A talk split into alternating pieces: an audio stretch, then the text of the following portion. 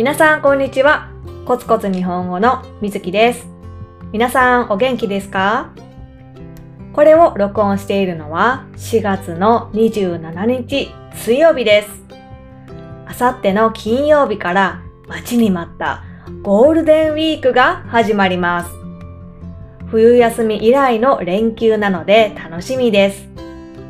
ゴールデンウィークはいつものように祖母が住んでいる高知県に行く予定です。5月3日に高知県の黒潮町というところで毎年マラソン大会があるんです。そのマラソン大会はすごくユニークで、海の砂浜を裸足で走るんですよ。去年の参加者は0歳から87歳までいたそうです。赤ちゃんからお年寄りまで、すごいですね。もちろん0歳の赤ちゃんは走れないので、お父さんかお母さんが抱っこして走ったんでしょうね。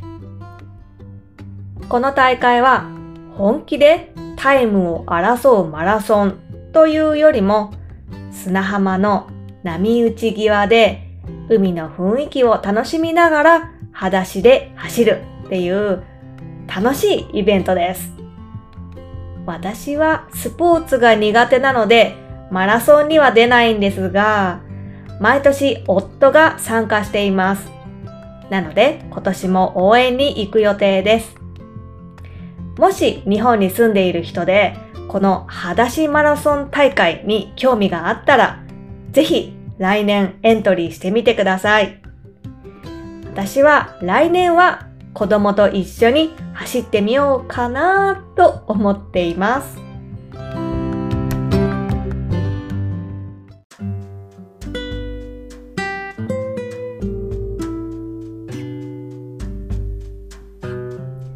はい、今日はお弁当について話そうと思います。お弁当は皆さん多分日本のドラマ、映画、漫画やアニメとかで見たことがある人が多いんじゃないでしょうか。小さな箱に入ったご飯とおかずのことです。保育園、小学校、中学校までは給食があって学校でご飯が出ます。なので基本的には弁当を持っていかなくてもいいです。でも遠足とか運動会とか何か学校のイベントがあるとき、特別な日は弁当を用意しなければいけません。最近はコロナの影響でイベントがすごく少なくなってしまったんですが、それでも年に2回、3回ぐらいかな、お弁当を作らないといけない日があります。子供は弁当が大好きで、お弁当の日をすごく楽しみにしているんですね。でも私としては結構憂鬱。憂鬱っていうのは気分が落ち込むことです。なんでかって言ったら、作るのがね、大変なんですよ。皆さんが想像するより結構大変だと思います。っていうのは、おにぎりだけとかサンドイッチだけとかはダメなんです。ちゃんと色とか味とか栄養のバランスを考えて、ちゃんと作らないといけないんです。ちゃんと作らないといけない。作らないといけないっていうことはないんですけど、普通一般的にお弁当とは色とりどりで美味しそうにいろんなおかずが入っているものです。なので子供はそういうお弁当を期待しています。具体的な中身についてですけど、まずおにぎり作るでしょ。おかずは2つか3つ入れます。あとはちょっとした小さなデザート、フルーツとかゼリーとかです。たただ何でもかんでも中身を入れるんじゃありません。色が重ならないように、例えば赤いもの、トマトとか、緑のもの、ブロッコリーとかキュウリですね。そして黄色のもの、卵焼きとか、そういう赤、緑、黄色ですね。色のバランスも考えて、そして置き方も工夫します。そうするととても美味しそうに見えますよね。つまりお弁当は見た目がすごく大事なんです。はい。子供用の弁当はキャラ弁というものがあります。これはキャラクター弁当のことです。キャラ弁っていうのは子供の好きなキャラクター、例えばポケモンのピカチュウですね。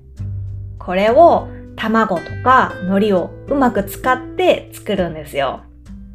子供は喜びますよね。上手な人は本当にアートのように綺麗なキャラ弁を作ります。ぜひネットやインスタグラムでキャラ弁って検索してみてください。すっごく綺麗だし可愛いです。私も一回だけ作ったことがあります。息子がまだ保育園に行っていた頃です。その当時、カーズのマックイーンが大好きだったんですね。赤い車のキャラクターです。で、マックイーンを、ケチャップを混ぜたご飯と海苔とチーズを使ってマックイーンを作ったんですよ。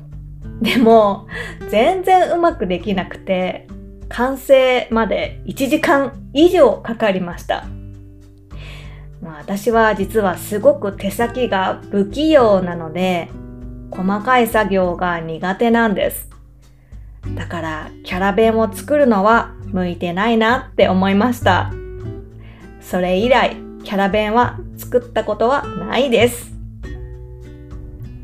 さっき中学校まで給食が出ると言いましたが、高校からは給食がなくなるので、毎日弁当を持っていかなくてはいけません。高校時代を思い返すと、好きなおかずが入ってなかったら文句を言ったり残したりしていたので、悪いことをしたなぁと思います。